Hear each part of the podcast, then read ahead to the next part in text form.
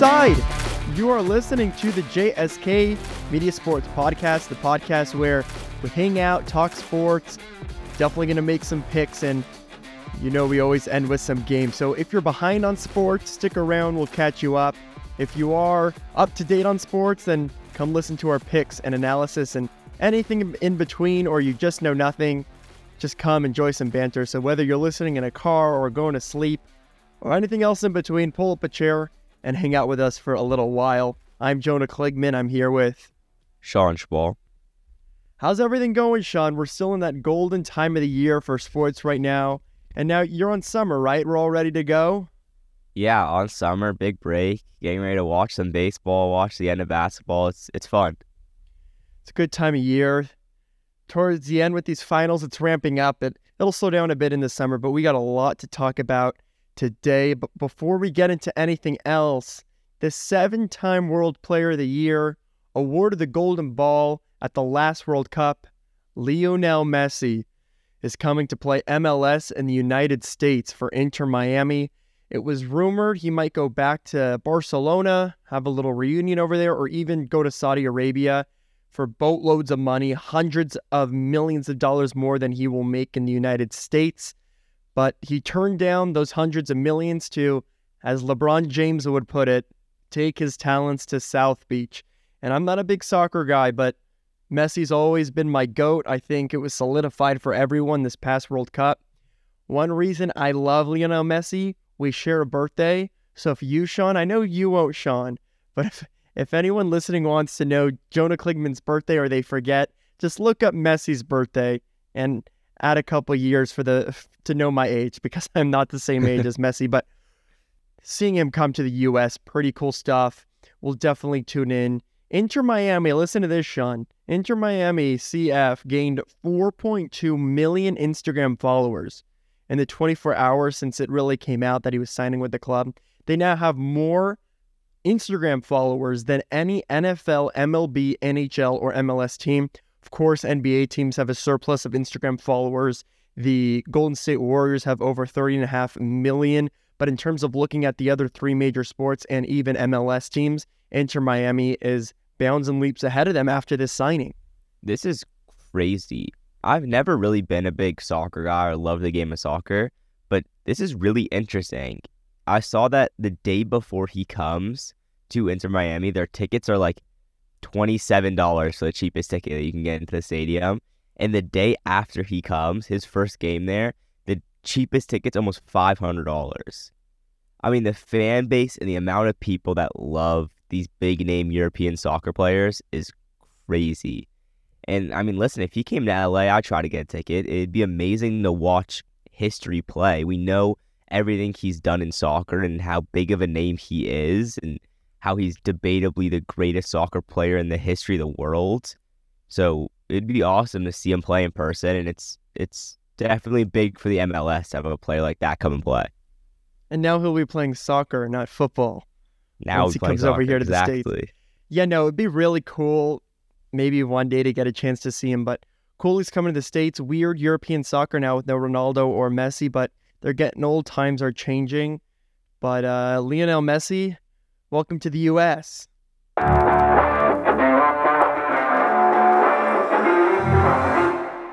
Shaun, you and I are finally in the same city. So we've been able to watch just about every minute of game two and three in the same room. Game two, the Heat won that game 111 to 108. Game three, Nuggets blew them out in Miami. Not a blowout, but it was Nuggets all game 109 94.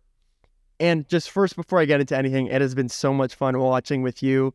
And it seems like on these podcasts, we could really focus on just kind of breaking it down and not getting each other's thoughts because as the game went on, these last two games, we got to know each other's thoughts. But now getting into our, our thoughts and our analysis, I have not changed my mind at all. Jokic is a monster. I mean, game two was Denver's game.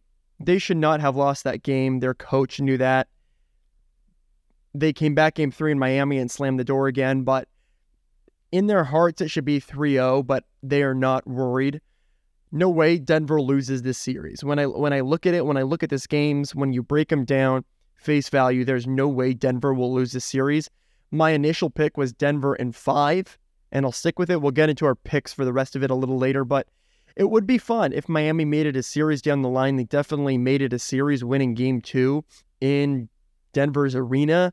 But, well, I mean, what are you seeing base thoughts here? And will Miami make it a series down the road? You took, uh, you, you had this going six, but uh, just initial thoughts to these, uh, these back two games. We talked about game one on the pod. So I think about the the only real change that I've made in my mind over the first three games of the series, or at least the last two games, was before the series, I always thought it's Jokic. When Jokic has those crazy games, that's when they win. And obviously, Jokic is still the best player in the Nuggets and probably the best player in the world.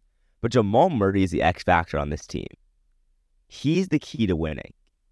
What Jokic is doing offensively, he does every single night. He gets those points every single night. It's when he can sit there, be the distributor, give out the ball, and let Jamal Murray have 20 points in the fourth quarter. That's what wins him the game. If you look at, you saw stat after game two when Jokic had 40 points, that this postseason, when Jokic has 40, the Nuggets are 0 4. So him scoring is not what wins them games. It's up to Murray to win them games. And that's what he's been doing all postseason. We've seen him have 20 point fourth quarters. And that's the X factor. Jokic is going to get his triple double, his 25, 30 points every single night. And that's consistent. What he does and how he does it is consistent. But Murray decides whether or not they win. So I'm going to stick with Nuggets in six. I, I the Heat will win game four at home, tie up the series. Nuggets will win two in a row and, and take it. But I think I think it's all up to Jamal Murray here and whether or not they win it. I'd love to backpedal a little bit to something you were talking about. Listen to this. There have been 52 players in NBA history to score 40 plus points in at least three career playoff games. Nikola Jokic, the only player who has done that that has not seen a victory in any of those performances. You mentioned it 0 for 4. He had those 41 points in game two of the finals. I mean, you you kind of touched on it, but I mean, what do you make? Is that, is that like he's an amazing, he's carrying a team and they just can't help him out? Or would a real elite player be able to get those wins and maybe distribute it even more as you were kind of getting into? So, what I want about Nikola Jokic is he's probably the best player in the world still. Whether or not he's 0 4 in those 40 point games, he's still getting those 40 point games. He's still getting those triple doubles and putting up statistics that we've never seen before and his defensive production has been way higher than predicted in the playoffs, and he's been very good defensively. So he's he's still the best player in the NBA, the best player in the world right now. But I think what this shows is he's not comparable to those postseason runs that we saw from Kawhi Leonard in 2019 or LeBron in 2018 or these big names that we saw take their teams to the to the NBA championship and win the NBA championship. He's not producing like that. That's not what he is. He's not a guy that can be put on a team alone and say win this game. His the best facet of his game is not his scoring, it's his passing. That's what wins them games. If you saw when they were talking to um, Erik Spoelstra after his post game interview after game two, they were saying he only had four assists. Jokic only had four assists, and they were they were telling Spoelstra that they should focus on stopping his passing because that's what wins them games. Nikola Jokic scoring isn't what wins the Nuggets games. It's his passing. It's if he can distribute the ball, if he can hit Jamal Murray or Michael Porter Jr. for an open three after he gets doubled or something like that. That's what wins them games. He so, looks like a quarterback sometimes with those passes. Yeah, absolutely. So I think he's still amazing, but I think it's not about his scoring, and he's not quite on the level of those other guys we've seen. All right, so game four is Friday evening, Friday night in Miami at 5:30 p.m. Pacific Standard Time. You took your pick. I'm gonna stick. You know, I like. I think we like to stick with these. Uh, with these. Uh, our, our initial. Our initial pick. So I'll go. I'll stick with Nuggets and five. Have them winning out. But fun series. Nikola Jokic still. Still be the unhuman player you are. Keep doing those things.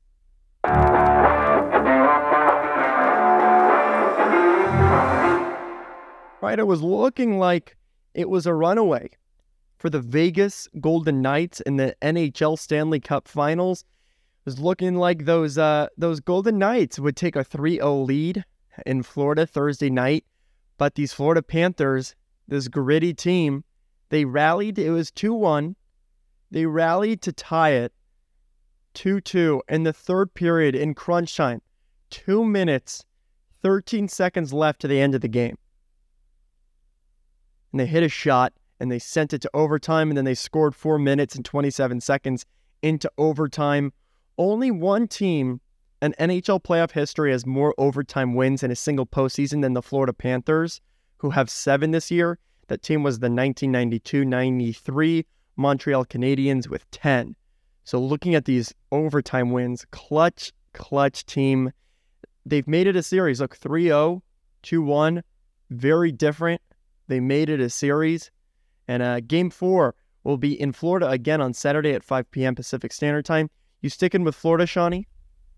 Yeah, I like them. I mean, you said how gritty they are, and I, I think they can take this to seven. I think they'll they could tie it up right here, and this is a big game. I think game four is the most important game of the series right here, right? Because you're you're down two one, and this either takes it to a three one where the series is practically over, or you tie it up at 2 2. So I think this game four is, at least overall, game four in a seven game series is the most important game.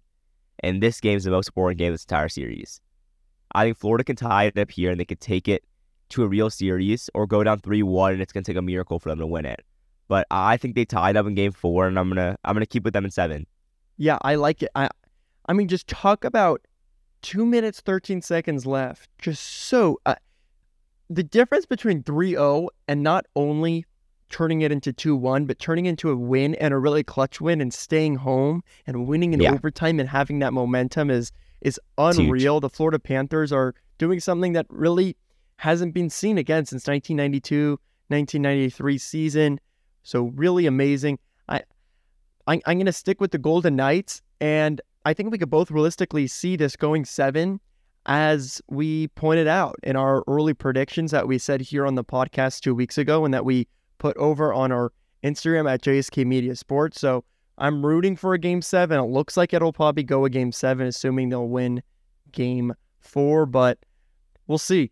It's been fun. And uh, I, I can't I can't wait to see what, what happens with the rest of the series.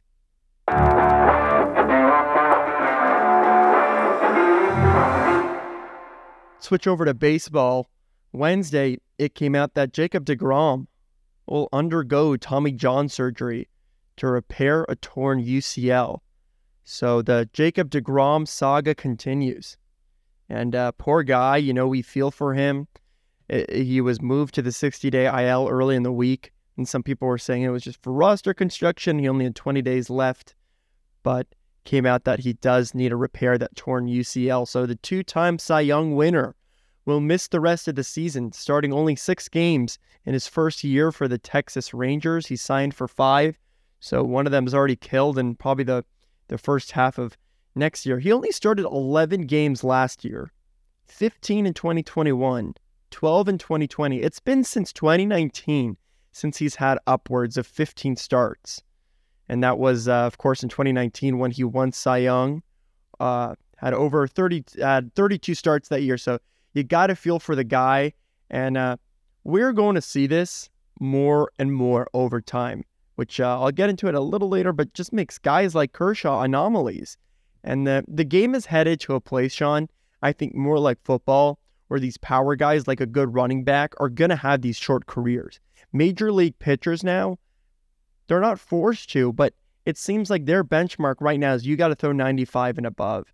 And DeGrom was able to throw 100.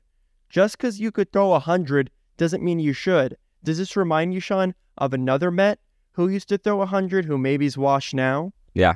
So, I and for anyone not putting the connection, it, it's Syndergaard. So, just because when you're young, you could throw 100 doesn't mean you should. And obviously, you can't tell someone not to throw max effort. They can't really control their fastball, but they don't need to go 100% every pitch, and they're not. But especially with the pitch clock, I mean, I don't know. It's getting a little dicey, but um, at the very least, we wish uh, a speedy recovery to, to DeGrom, but more so, I sort of fear where this game is headed, especially for pitchers. I mean, we're loving Bobby Miller, and I know all of our lies open real wide, open, you know, light up when we see three digits when we're either at home and look at the scoreboard or at the stadium. I got, uh, you know, if we get to see him pitch, our eyes light up seeing the flames go over the graphic at Dodger Stadium. But again, when Bobby Miller needs Tommy John in a year or two, or we were talking about Ben Joyce when he needs Tommy John with that funky arm slot. Is it really is it really worth it? Yeah, I mean it's terrible see. Just starting with Degrom, he like you said, the one year he had more than 15 starts, he wins a Cy Young. And we know how dominant he is, and it's sad to see someone that's so talented at baseball. And yeah, he throws at 100 mile per hour fastball, but he has so much stuff after that He's filthy. All his off speed, that slider he has, he has so many pitches. He's such an amazing pitcher. So to see him just consistently hurt is really sad to see, and it's just bad for the game because someone that talented, you want to see pitching every five days consistently. But but just for the game of baseball, I mean, it's I think it's exactly what you said with running backs, where no one it's gonna it's gonna be really rare for someone to sustain more than a five year prime. That's about it. That's all you're really gonna see is is five years. If you're great, you have five years of greatness. Then it's another five years of falling off before you retire. So I think that's how it's gonna end up being for pitchers because it's just such a strain on your arm. No one's arm is supposed to sustain throwing 100 miles per hour. So it's it's going to be tough for the game of baseball to see guys just going up and down like that. Shaun, when we were evolving, the cavemen and the monkeys, they weren't throwing 100 miles an hour. We didn't evolve to do that. No. All right, I just want to break down DeGrom's injuries the last three years. So, May 4th, 2021, they said it was his side. A month later, it was his elbow. Five days after the elbow, it was the shoulder. A month after the shoulder, it was the forearm. Then uh, a, year later, April 7th, 2022, it was his, they said it was his shoulder again. Then this April 16th, they said wrist. Two weeks after that, they said elbow. And now June 6th, they said Tommy John.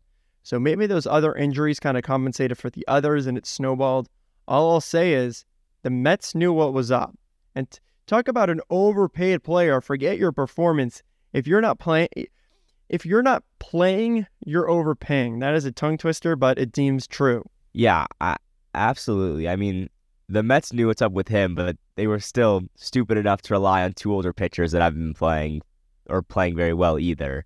That is true. The season. That is true. But besides that, I mean, it, Jacob DeGrom is, is tall and a skinny pitcher throwing triple digits. Like it's a recipe for disaster when you see that happening. Uh, his body or like his arm can't keep up with how fast he's throwing. He just continually is getting hurt, no matter how talented he is. And then, like you said, I mean, I would take a good guy that's on the field every day or pitching every five days over a spectacular guy that's hurt with a new injury every two weeks. So it's sad to see him there, but at some point you got to stop paying him this much just to be hurt. And I want to talk about these injuries a little bit and the, kind of these pitchers falling off. But before I do so, I just want to know it's not new to sports players being great and then players being bad. And it's not new to baseball, pitchers being good and pitchers being bad. We're just breaking down the numbers and, and looking at some things. But it just seems a little more dramatic this year. Uh, last okay, so last year your buddy Verlander, who's now on the Mets and who is very not very old but old. So last year Verlander led all majors in ERA. Behind him was Urias, Dylan Cease, Alek Manoah, and Sandy Alcantara. Those are the top five in the majors in ERA. Let me read you those ERAs this year. Verlander, 4.85 and was injured for the front end of this year. Urias, 4.39, still on the injured list. Dylan Cease, 4.63. Alek, Mano- Alek Manoah, 6.36. They sent him to rookie ball in Florida. He's getting taunted on the internet. And then at five, Sandy Alcantara or Cy Young, 507 ERA this year. A lot of factors. I think mainly the pitch clock. Obviously, of course, yes, pitchers will fall off, but this seems a little dramatic. But these injuries and fatigues are coming in. Again, Alcantara, Verlander, these high velocity guys. I do think it's the pitch clock. All it does, it makes me get an excuse to talk about our GOAT. It makes guys like Kershaw, who have a sub three ERA, in their 16th season, who Thursday went seven scoreless innings, nine strikeouts on the road when his team needs him, just makes guys like that all the more valuable. Because, oh, eh, oh, Scherzer, Verlander age like fine wine. You never put Kershaw in the conversation. Kershaw's aging like fine wine. Absolutely. I mean, just yesterday, I was with a friend talking about Kershaw, and I was, you know, talking about some of his more, what I thought were more rough years, you know, that 2019 year that everyone's like, oh, well, that's like the one year that Kershaw wasn't that. And that's like, now we have to go back to vintage Kersh because he had that off year. I looked back at his stats. He's never had a truly bad year in his entire career. Other than, I believe it was his rookie year, we only had like, I don't remember how many starts, but not a full season of playing. He had like a 4 2 ERA. Every other year for the rest of his career since 2009, he's had uh, like three, four or lower. And most of those years are sub three. I mean, it's absurd what Kershaw is doing in the game of baseball. And the fact that he's not talked about as much as guys like Verlander, guys like Scherzer, like you said, makes no sense to me. Not only was he as good as them in his prime, but he's still doing it. He's still sustaining that high play of baseball. It's amazing what Kershaw's doing, and seeing him do it at this age is is absolutely amazing. And for these other guys, it's I mean, I really think it's a pitch clock. I think that's the first one to blame. It's a big change, especially for Verlander or Scherzer, and that's why it's even more impressive for Kershaw to be sustaining playing this well. But they've been pitching and having that same routine and be able to take that time for so long. And now this like sudden change, given just a couple weeks of spring training to get it down, is really hard on them. And I'm sure that's a big part of their ERAs going up. But yeah, I think it's also that prime of pitchers. It's just hard to sustain consistently good seasons. And I think we're going to continue to see guys win the Cy Young and come back next year with a four or five ERA. Look, Kershaw's always worked quick, and he's not a nibbler like these other high velocity guys. He throws strikes, he works quick. He says he doesn't even look at the pitch clock. He did get a violation Thursday in his start, but he doesn't even look at the pitch clock because he knows I'm going to throw it within those 15 or 20 seconds because he always has. He's always he's always worked quickly. But again, as as you mentioned, seeing those guys uh, get hurt and, and, be worse, it's uh, makes guys like Kershaw. And the reason Kershaw's reputation is still so skewed is people still get really upset about him about his postseason performances. And there's a lot to say. A, those other guys that are talked about as the best pitchers, they don't have the best postseason stats either. They just didn't have the pressure on them when they were making those bad postseason starts when Verlander and Scherzer were with the Detroit Tigers and other times in their career. And Kershaw, he was all the Dodgers really got. He was their big pitcher. They didn't have other guys. So he was pitching game one and four. That's fatiguing. When you're asked to go deep into games, again, a lot of those runs he was giving up, he was giving up in the seventh inning. He was, I know this is kind of kind of a two-edged sword, but he was good enough to get to the seventh inning. So there's so many skewed arguments with that. And he has actually had good postseasons. And when we talk about, oh, Kershaw's in his 16th season, if you add up all those Octobers, he's made it to the postseason with the Dodgers 10 years in a row. You add up those Octobers, yeah. maybe not some of them are full Octobers that's like a whole nother season or two, right? We talk about 16 seasons, 10 plus of those years were going from February in spring training. He was hurt a little bit, but he's been actually pretty healthy going through October. So I don't, again, another excuse to talk about our king, King Kersh. Uh, mm-hmm. Kershaw's amazing, and I hope these injuries get uh, get better we've been talking about it, but uh, hopefully we see less injuries and and more good players being good because that's what this sport needs. All right, Shaun, I want to talk about this this guy, but now that it seems like we're going to talk about him, I want to make sure I get his name down. I, I have been known for uh, we'll get him to after I we were watching the game, Sean. I was calling him Eddie De La Cruz, and you go, it's Elly. I go, no, it's not. And then obviously I pulled up his page and it was Elly. But for this guy, Luis Arraez, how do we do that last name? I'm pretty sure it's Arraez. Arraez makes more sense. So Luis Arraez, he's taking baseball by storm. He's hitting 403 in mid June. Right now, it's it's it's almost the middle of June, and he's hitting 403. Unbelievable. We touched on him last week with your underrated player. 452, 452 on base percentage. Here's the best part. He has struck out 11 times in 239 plate appearances. Let me read that again. 11 times he's struck out this season in 2023 in 239 plate appearances. Unreal bat to ball skills. And to have these stats in June is wild. Usually it's like April, May, they'll hit maybe near 500, uh, uh, near near 400 rather. It's look, it's not like it's we're nearing the end of the year, but still to be doing this at this point of the year and for still a really underrated guy is just uh, it, it's wild looking at the looking at the stat sheet and seeing his bat to ball skills. It's it's absolutely wild. I mean, he's the best pure contact hitter in baseball. He's so consistent and you see a lot of guys go for the home run, go for the power, want it all, want to be the hero. He just makes contact. He steps up there, swings the bat with the only intention to make contact and put the ball in play. And because he knows put the ball in play and good things will happen. He puts in the right spots. He has those ground balls through the infield, little bloopers that fall. He he he plays the game and hits the right way. And it's really awesome to see his stats and produce at this high of a level. It's it's amazing. Hopefully, he can keep it up. I mean, I don't think he's going to be able to sustain 400 by the end of the year, but I mean, I think he'll be hitting in that high 300s, 380s, and it's amazing to see. It's so impressive. All right, pivoting to another guy I had trouble with their name. Shaun, I think we have a new guy that uh, week in and week out, I think we'll just sit here and list numbers every week, amazing number. He's a man amongst men, possibly a man amongst peasants with his size and player and, and power. He's Elly with an L, Elly De La Cruz. No MLB batter in the entire Statcast era has hit a pitch so high and so hard it was deemed almost impossible.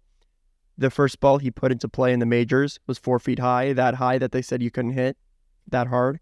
He hit it 112 miles per hour for a double first first major league hit. Insane. And then he ran to second base and under seven and, th- and three quarter seconds. Insane. His first homer off of Syndergaard went to the last row, literally the last row of Great American Ballpark. We could go on and on about the records and numbers he set in the minors, but he's in the majors now. He's in the show. He he he reminds me of Oneil Cruz. Uh, you know, just these and this is the future of baseball, right? We're seeing it with these pitchers, these flamethrowers obviously the beautiful thing about baseball is you're going to have your Aaron Judges and you're going to have your Altuves, and they're going to be able to compete against each other for MVP. But when you see guys like Oneil Cruz and Elly and Elly De La Cruz, oh my God! You pointed out to me his rookie of the year odds. He's already fourth. Just these six four, six five monsters. They're you're we're gonna start to see more and more of these, and uh, they are fun to watch.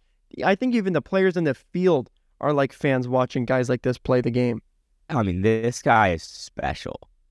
Watching this guy play, and I listen because he was playing the Dodgers. I saw almost every at bat of the three games he played in. His first three games, he's special. Uh, apparently, his home run ball was hit so high that the nearby airport caught it on its monitor, on its radar. They caught his home run ball. I mean, he's insane. And, and we all know about his absurd exit velo numbers, the fastest home to third in baseball in that triple, his his triple digit cannon across the diamond. But he's also had a better eye. He's getting walks, and that was the big hit on him coming into the MLB was that he's a terrible eye and he's just going to continue to strike out. But he's through three games. Obviously, it's not a big sample size, but he's been better. He's been taking walks. He's been swinging at good pitches. I mean, and it, it's early, but this is as talented and as productive as I've seen any debut guy. He he came up and immediately started producing. Came up in his first game and got put in the cleanup spot. When do you see that? You get called up as a rookie in June and get put. He got a standing ovation in his second day. I mean, the amount of respect he already has is nuts. Yeah, it's it's amazing. I mean, I saw in his first three games, He walked, singled, doubled, tripled, home run, and stole bases. Wow. I mean, he's doing everything there is to do on a baseball field. Hopefully, hopefully, hopefully, he can stay healthy and continue to produce at this level because he's gonna he's gonna break stats, break records. He's gonna do everything in this league. It was fun seeing Kershaw move him around to the right hand batter's box and shut him down with uh, Yeah, a pair, and a pair of hitter. strikeouts. Yeah. No, but uh, just kind of cool to see a guy who debuted in 2008 still dominating a, Yeah. a guy, but he is a freak of nature. All right, so Shaun, his first major league home run, top prospect in baseball. He hit it off Syndergaard. Now, Shaun, if you were in that position or in the future, you catch someone's first homer. What are you negotiating for the ball? So this has always been a dream of mine to catch a guy's like first career home run. And the first thing I'd say to the security guards that came up to me is no matter what I get, I want to be taken to the clubhouse and I want to hand him that ball. Like I want to carry that ball, I'll stay after the game, I'll follow whatever precautions you need to follow, but I want to be the one handing him that ball. And I would love and I would just assume that some player would also bring me something because I feel like that's what we always see, like we saw with the guys that caught Elly De La Cruz's. But I I want to give him the ball. I would love a jersey or a signed bat or whatever it was. But the most important thing for me is taking it down and handing him that ball. Yeah, we're on the same page. It was cool seeing Elly De La Cruz. A young man uh, caught it, and uh, he hooked up all his friends with. Uh, he, Yeah. he gave the man who who corralled it in. I'm not gonna use the word catch, but who corralled it in uh, a signed bat, and then gave all of his buddies signed balls. But I'm on the same page. My one negotiation, my one negotiation, I want to hand him the ball. That's it. Anything else is cherry on top. I want to look him in the eye and hand him the ball and be able to look back and say, Elly De La Cruz's first home run ball. I'm the one who handed it to him. Also, cool to think like Noah Syndergaard touched that ball too. You know, Yeah. just kind of funny to think about. All right, I want to look at the now the we're talking about the NL Central and the Reds. I want to talk about the AL Central. There is no team even 500 in the AL Central. The Twins, first place, Friday morning right now, 31 and 32 record. Guardians also sub 500 and in second, but uh, they have Jose Ramirez who just hit his 200th home run, and Emmanuel Clase just notched his MLB best 20 saves on the season. Led MLB last year with 42.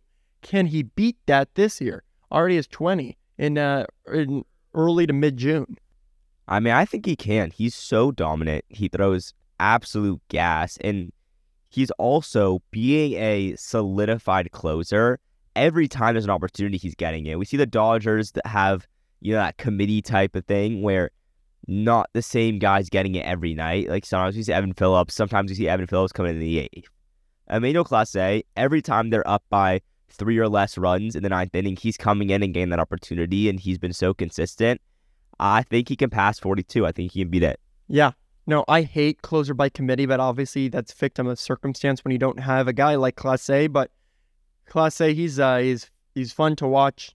Put it in layman's terms, he's fun to watch. I think he could do it too. He's already at 20. I don't see him, you know, diminishing too much, but 42 is a lot. Last year he led MLB with 42, as I mentioned. Behind him was Kenley Jansen at 41. Uh, I, I I think he could do it. All right, let's get into uh let's do our power rankings. Do you want to go first or second, Shaun? I'll go first. All right, let's hear it. All right. Starting at 10, I have a new addition in the Miami Marlins. Wow. Yeah. Playing great baseball right now.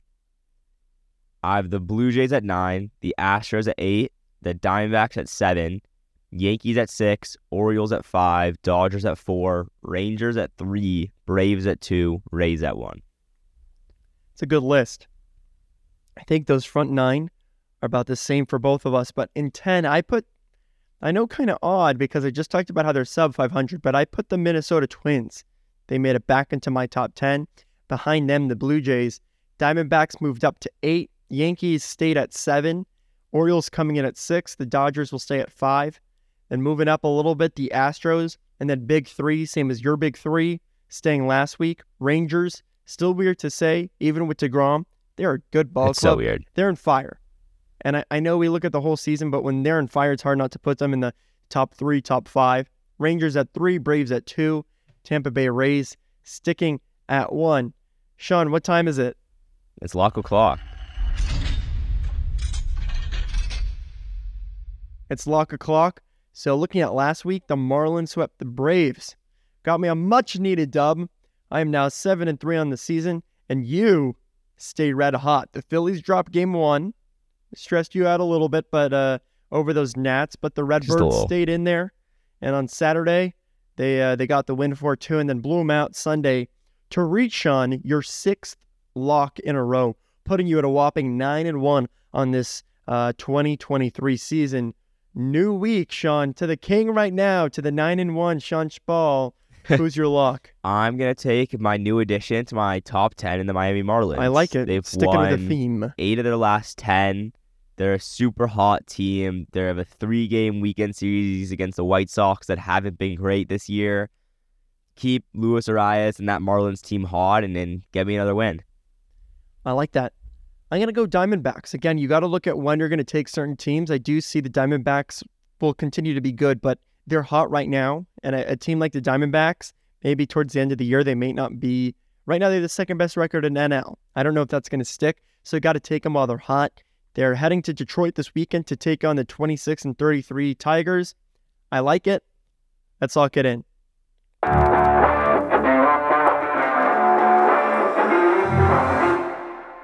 All right. Anytime we get an excuse to talk about football in, in the summer, especially in early summer in June, I'm happy. And then anytime we get it to talk about this stuff, I'm happy. We talked about the MLB The Show cover athlete earlier in the podcast in one of our very early episodes. So kind of cool now to see that the the podcast has been going long enough to see another cover athlete. This is our kind of stuff. Did you see who's on the front cover of Madden 24? I did. I saw Josh Allen. First Bills player ever to appear on the cover. I love it. I don't. I don't know. No, I'm. I'm kind of hesitant on it. I'm kind of hesitant on it. It's not my favorite. They love the quarterbacks, Shawnee. I know he's flashy and talented, but I mean, he led the league in turnovers and choked in the playoffs. He's never been able to do anything. Like, it's not a terrible choice, and it's it's not horrible, but there's just others I would have liked over him. I mean, I would have. I think a, a Justin Jefferson cover would have been awesome. I think a Jalen Hurts would have been better. I think I would have put those guys on the cover before Josh Allen. But I mean, it's not terrible, but I just think it could have been better. Shaun, there have been four, since 1988 when John Madden Football, the original title of it, was announced. There have been a total of 40 different editions of the game between 1990 and 2021, so a little outdated, but still there have been the 22, 23, so that's probably about 42, 43. Looking at that stat, there's still never been a bill. I mean, you got to throw on a bill at some point. It might as well be Josh Allen, right? I guess. All right. While we're sticking with football, just while we're at it, is Brady going to suit up for the Raiders? His ownership is not official. They need a quarterback. so no. I think he's done. He's old and tired, and if he were to go anywhere, he wouldn't go to a bad team with a bad franchise and a bad O line. He he's gonna go somewhere where they have five yeah. amazing offensive linemen where he can sit in the pocket for 20 minutes, take a nap, and then make a throw. God, oh. I still want to see him on the Niners. So I, I don't think he's going to go there. If you throw him on the Niners, they're a Super Bowl The team. Niners would be cool. Go back home to San Francisco. I, oh, I, yeah, for sure. I have a mini game while we're on the. For sure. I have a mini game. We'll pivot from kind of football to kind of college football to college right here for this mini game. Not the best of, seg- of segues, but 12 schools went to the postseason in all three major men's NCAA sports this season. That's baseball, football, basketball. 12 schools this season went to baseball, football, and basketball playoffs. Two of those 12 teams have done it the last two consecutive seasons. Can you guess which team, which schools? So, so wait, is it for football? Is it a bowl game as you're classifying as postseason? Yes, yes, yes. Right. It's not just the four teams that went to the playoffs. No. It's any team that went to a bowl game. Okay. So I'm gonna go Bama. No. No? Bama they didn't did, make it for ba- they baseball? did this year, but the last two consecutive. What are the two of those twelve se- Oh, right. Okay, twelve okay, teams it. did it this year. Went to all three. So who did it the last two years? Yeah. Let's see if we could get them. Just mini game, mini game. Um, LSU. No. I'll give you a few more guesses before I just say it. They're both in the South. Tennessee. Yeah, Tennessee's one. They've made all three major sports Florida? postseasons. No, I don't know. Arkansas. Texas. Arkansas. Arkansas. Yeah. Yeah. Interesting. I mean, that's the thing with the football bowl game is that Arkansas is not even that good at college football, but six wins and you're in a bowl game. You know. Yeah. Yeah, that's just the way it is. All right, let's pivot to our Yeah. fun, our fun cue, our fun question. All right, I'm a decently big sunflower seed guy. You are a big sunflower seed guy. All right, what's your favorite seed brand and more important, your favorite flavor? So I'm gonna I'm gonna kind of break it down in some criteria. All right, I like it. If I'm going for flavor, I'm going Spitz. I'm going cracked pepper or I'm going barbecue straight to Spitz. If I want a flavor. If I'm going plain, I'm going David. Shaun, when are you so going I, I think David's plain. You know, I sometimes I, I the spit the cracked pepper or barbecue's too much. Yeah, it kind of rips up your mouth a little bit. Sometimes it's too much. Yeah, the, that cracked pepper It rips, up, your, mouth. gums. so I'm gonna and then I'm gonna give one more sleeper pick. I haven't seen them in a while, but if you want just a high quality, just salted sunflower seed, Trader Joe's made some of the best sunflower seeds I've ever had in my entire life. So those are those are my three for different different criteria. All right.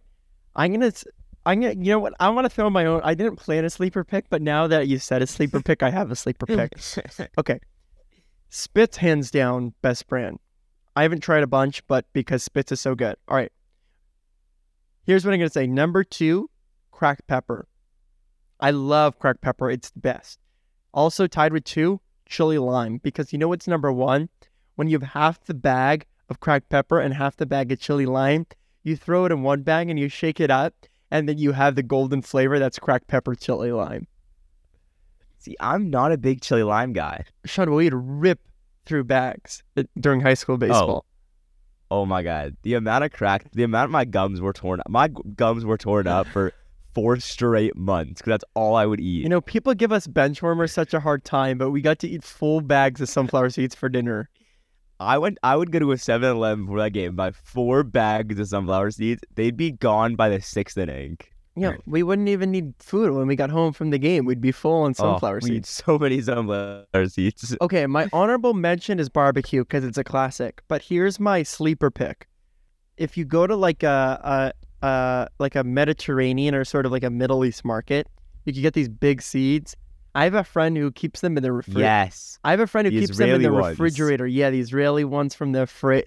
They keep them in the fridge. Uh, they're so good. yeah, that's my uh, that's my honorable mention. So, shout out to who you know who you are. Um, all right, Shaun, your turn for a game this week. All right, so I'm gonna give you. I think it's a bit of a tough one, but with your memory, I think it's doable. I want to see if you can guess the top five farthest hit home runs since 2015. So to be fair, it's there's seven with like a bunch tied for fifth and two tied for second. But if you can tell me list as many as All you right. can, if you get all seven, I'd be very impressed. All right, is Nomar Mazara still number one at 505? Nomar Mazara is still number one at 505. All right, Trevor Story also with a 505. No, Trevor Story did not hit a 505. Is he on the list though? Where's... I don't see him. No, he's not in that top seven. Really? Okay, fine. I think you're thinking of the wrong guy. Oh, did Arenado hit it? Nope. More recent. A lot more recent. Oh, Cron. Cron at 504 is tied yeah. for second. All right, fine. Okay. Um, Stanton has to be on there. Stands also tied for second with a 504. Yeah. All right. I want to go Gallo. No Gallo All right, Judge. in this top seven. Judge has one tied for fifth at 496. All right, so I need like a four.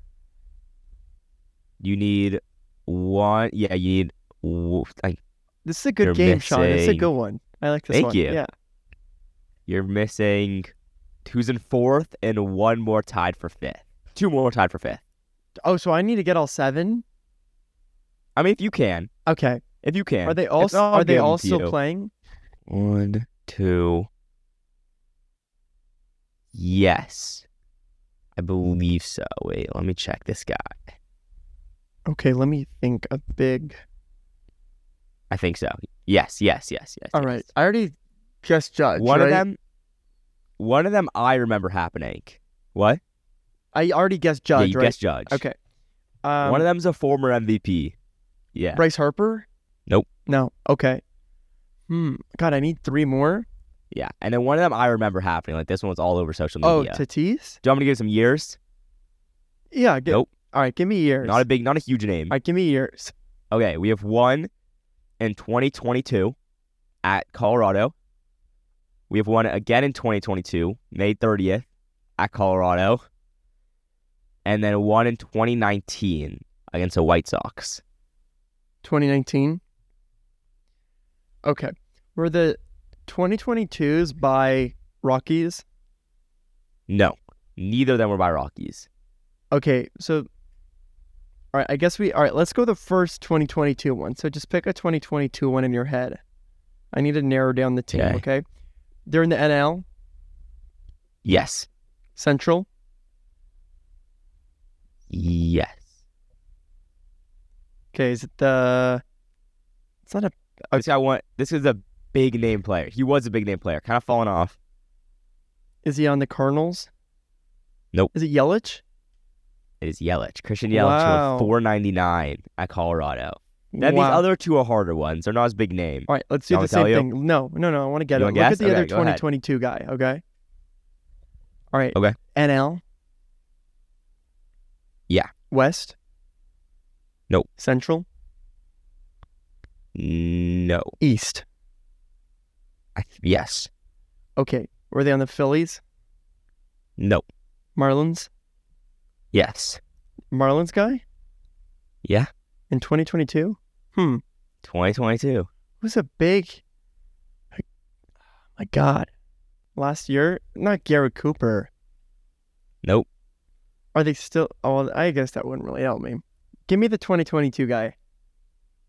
Jesus Sanchez. Oh, okay. All right. Now Do 2019. you remember that? Do you remember that on like social media? No. That 496 one? I still No? remember a Trevor Story one. I need to fact check that. All right. Let's keep this boring. The game's great, but I'm being boring. But I now I just want to get this 2019 one. So it was against the White Sox. All right, go ahead. It was against the White Sox, Was it an not on the White was Sox. it an AL team? It was an AL team. Central. Yep. Jose Ramirez. Nope. No, he's too small. Were they on the Guardians? Uh, no. Tigers? Nope. Hmm.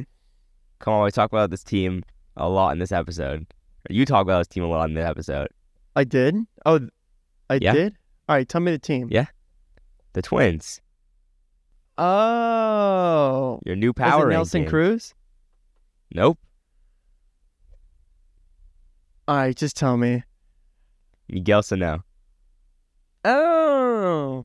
Yeah, I think I remember that one. 496. 496 against the White I'll Sox. always remember the Nomar Mazara one at the old uh, at the old ballpark. Yeah. That was a good game. And and you know the craziest part is number four, number three, number two. Oh no, not yeah. They're all in Colorado. All the top all the top four are Colorado. Yeah. Actually except for number one. Take Elly De La Cruz to Crazy. Colorado. Seriously. That'd be something. He'll be first, second, third, fourth, Yeah. and fifth on this list No, in one uh, game. That'd be a lot of fun seeing seeing Elly De La Cruz in the thin air. All right, uh, let let's uh, let's wrap up here. So uh, thank you anyone who stuck through that game, and for choosing the JSK Media Sports podcast to be a part of your day. For uh, for some more information, for graphics, go to uh, our Instagram or Twitter at JSK Media Sports.